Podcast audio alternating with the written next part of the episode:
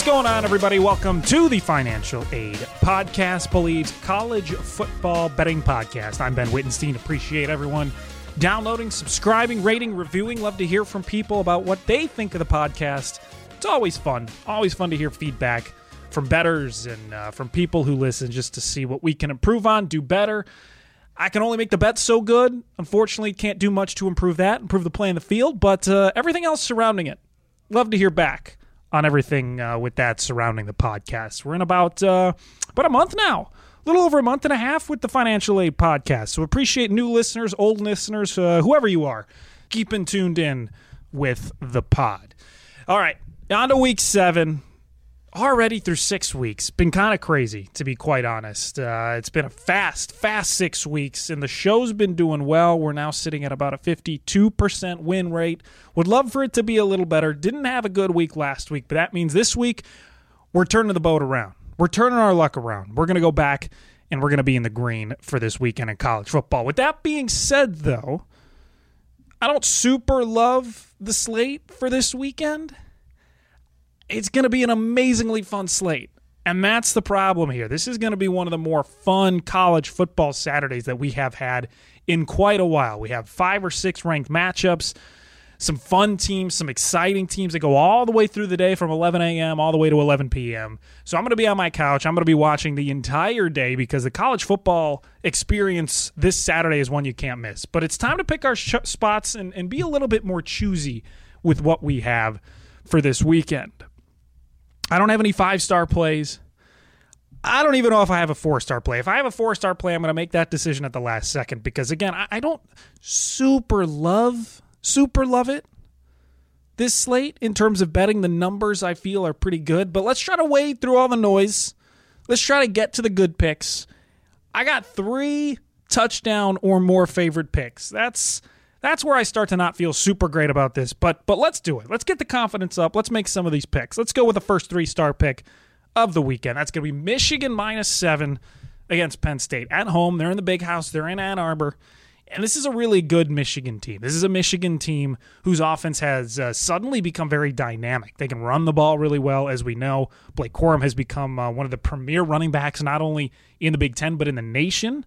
And J.J. McCarthy, for his worth, he's been good. He, he, struggled a little bit against Indiana, at least in that first half. He threw his first interception of the season. Got that out of the way, which I honestly think is pretty important. You get that out of the way in a loss. It's in the back of your mind, right? You're going into games and people are talking about how you've never thrown in an, an interception and you start thinking and you overthink it. Finally, you do. You get that out of the way. He comes into this game, not a burden to be had against a really good Penn State defense. And I have another pick for the group chat play of the weekend, which we'll get to in a second, which, you know, if you put them together, you're really going to be sweating. You really are. But I, I think Michigan can win this game. I think they can win by eight or nine points. This this is a game for Michigan to lose, to be quite honest. They're in the driver's seat. They're playing a Penn State team, sure, good defensively, and they're going to get their stops on Michigan. They really will. It might be even a dirty first half, slogging, running, tough O line, tough D line on both sides of the football. I think Michigan can come live in the second half and finally beat Penn State. They've been a second half team. They've been a great first half team scoring wise, at least to start the season. Slowed down a little bit as the season has progressed. But the second half is where they really wake up. Saw it against Maryland, saw it against Indiana. And Penn State's going to be one of the more tough teams that they have faced all season long, but I think the script is going to follow the same thing that we have seen in the past couple of games. Michigan's going to run the ball. We know that. They're a really good run, running team, and I think eventually that running is going to wear down the Penn State defense. Michigan's going to take advantage, and they're going to be able to win by at least a score here. Second three star play of the weekend. Let's go to the SEC. Let's go to Bama.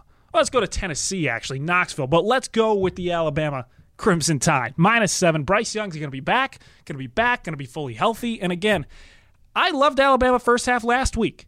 We're, we weren't 100% sure Bryce Young was going to play, but I still liked it. It was the wrong call. But Bryce Young is back, the former Heisman football candidate and winner, candidate this year, is back with the Alabama Crimson Tide, which means we have to back Alabama again. Tennessee is going to be the toughest opponent the Crimson Tide has faced all season long. There's no doubt about that. But Tennessee's never faced a team like Alabama before. They've never faced a team with the defensive line ability of the Crimson Tide this season.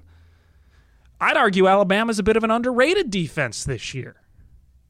People haven't been talking about them in the same defenses of old that we have seen Alabama in recent years in the last decade, where, oh, their defense is the best in the nation, maybe best historically. Now, this defense isn't on the level of those defenses, but it's good. The statistics line up top 10 in a lot of categories.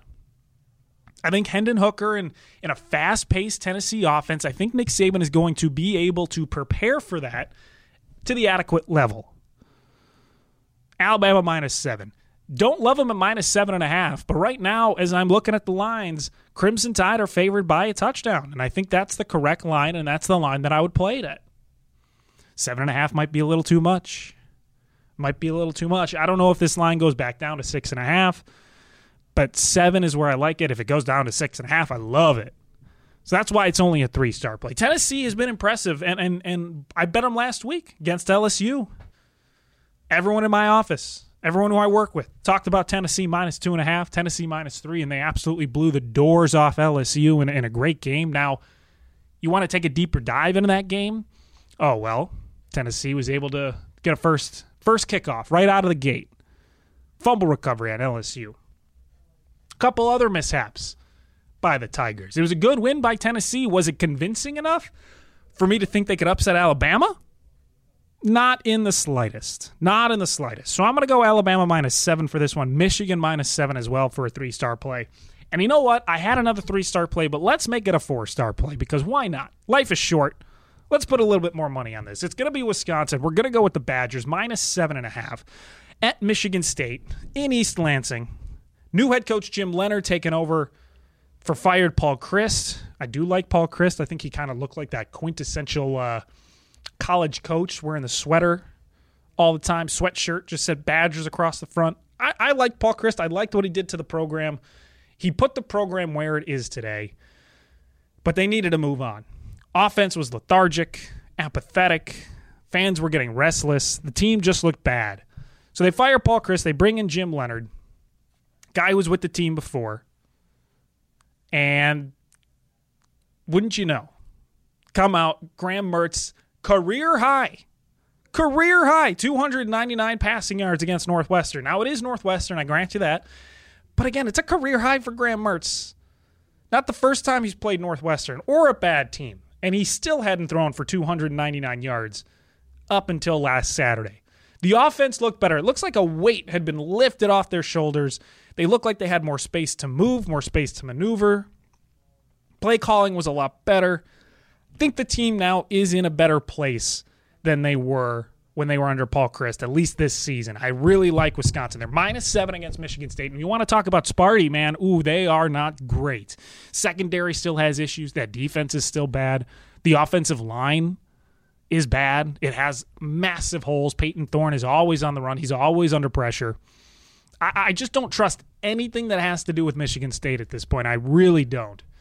And we're getting that extra hook for Wisconsin. That might come back to bite us in the butt, but I will still take Wisconsin minus seven and a half as my four star play. Let's go Badgers. Let's go Bucky. Love them. A couple more plays. We have a gut pick play of the week. Don't have too much to explain this bet. Really just a gut pick. And we're going to go deep, deep. This is a deep track of a college football pick. Let's go Charlotte. Under 19 and a half points against UAB. UAB is almost a 24 point favorite in this game against Charlotte. The game is at UAB. And UAB's defense is incredibly good this season. They're not, you know, a top 10 defense, but they're a top 25 defense this season. They're 27th in opponents' points per play. They only give up 21 points a game. And as a 24 point favorite against Charlotte, they're going to be able to get the job done, I think. Charlotte gets 19 points. Charlotte gets 19, we win the bet. Not not not your favorite pick of the week, not the best play, not the play you feel good about. I don't even know if it's a play that you'll watch. It's going to be on Stadium. Little plug there, but uh, 21 points per game is what the UAB defense has been given up. And we need under 19 and a half from Charlotte. I think it can be done. It's a gut pick. Don't have a ton of numbers behind it, but I'll stick with it. So that's the gut pick pick of the week. Group chat play of the weekend. The bet to uh, text your friends, text your buddies, text your parents, whoever you bet with, your uncles, your aunts. Let's go back to that Michigan game against Penn State. Now, this is kind of where the plays uh, clash just a little bit, but I'm going to go Michigan Penn State under 52 and a half. And usually, if you like a favorite in the game, you really don't want to pick the under, especially when it's a semi large favorite. Uh, you really don't want to pick the under. You just want as much points scored as you can so the favorite can win by as much as they can.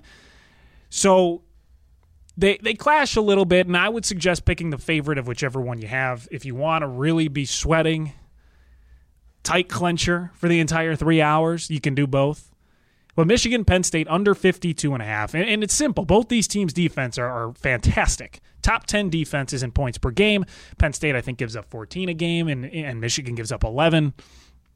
It's just simply two of the better defenses in the country. Michigan plays slow paced as well, or they can play slow pace if needed. They run the ball a lot, which is going to run some clock, and I'd imagine they're going to run a lot against Penn State. So you have a slow pace with Michigan. Michigan, I'm guessing, and I'm predicting with their minus seven, is going to give Penn State some issues when they have the ball. I, am not sure if Penn State's O line will be sufficient enough to stop this Michigan D line consistently. So if Michigan's going to be pressuring Penn State on offense and they're going to be struggling against the Penn State defense or even just running the ball, trying to trying to stay away from JJ McCarthy throwing any turnovers, we're going to get a bit of a lower scoring game. And, and this total has been bet up, in fact. Uh, 49 and a half, 50 and a half, I believe, is, is kind of the area that it opened. It's been bet up a couple points now to 52 and a half. I, I don't know if it gets any higher, so I would say at this point, take advantage of the market being at its highest and we go way under. Under 52 and a half is the group chat play of the weekend. So those are the picks. Truly not a lot. And, you know, I like the gut pick. I think that's going to be a fun gut pick because you're just rooting for the under. You're rooting for no points at all from Charlotte. I do like Wisconsin. That's the four star play. Some three star plays. We've got uh, Michigan minus seven, Alabama minus seven as well. And of course, group chat play Michigan, Penn State under 52 and a half. Get the squad, get the boys, start rooting for a bit of an under. Not the most fun thing you can do, but when it pays off, you feel really good. Feel really smart. So let's hope that pays off. Appreciate everyone listening. We'll be back next week. Looking at some more line movement. I think next week. Uh, didn't super love slate this week in terms of betting lines, which means probably next week we're going to go a little crazy. Go a little crazy with it. Why not? Up and down, up and down. That's how betting goes. Might as well. I'll see everyone next week. Good luck.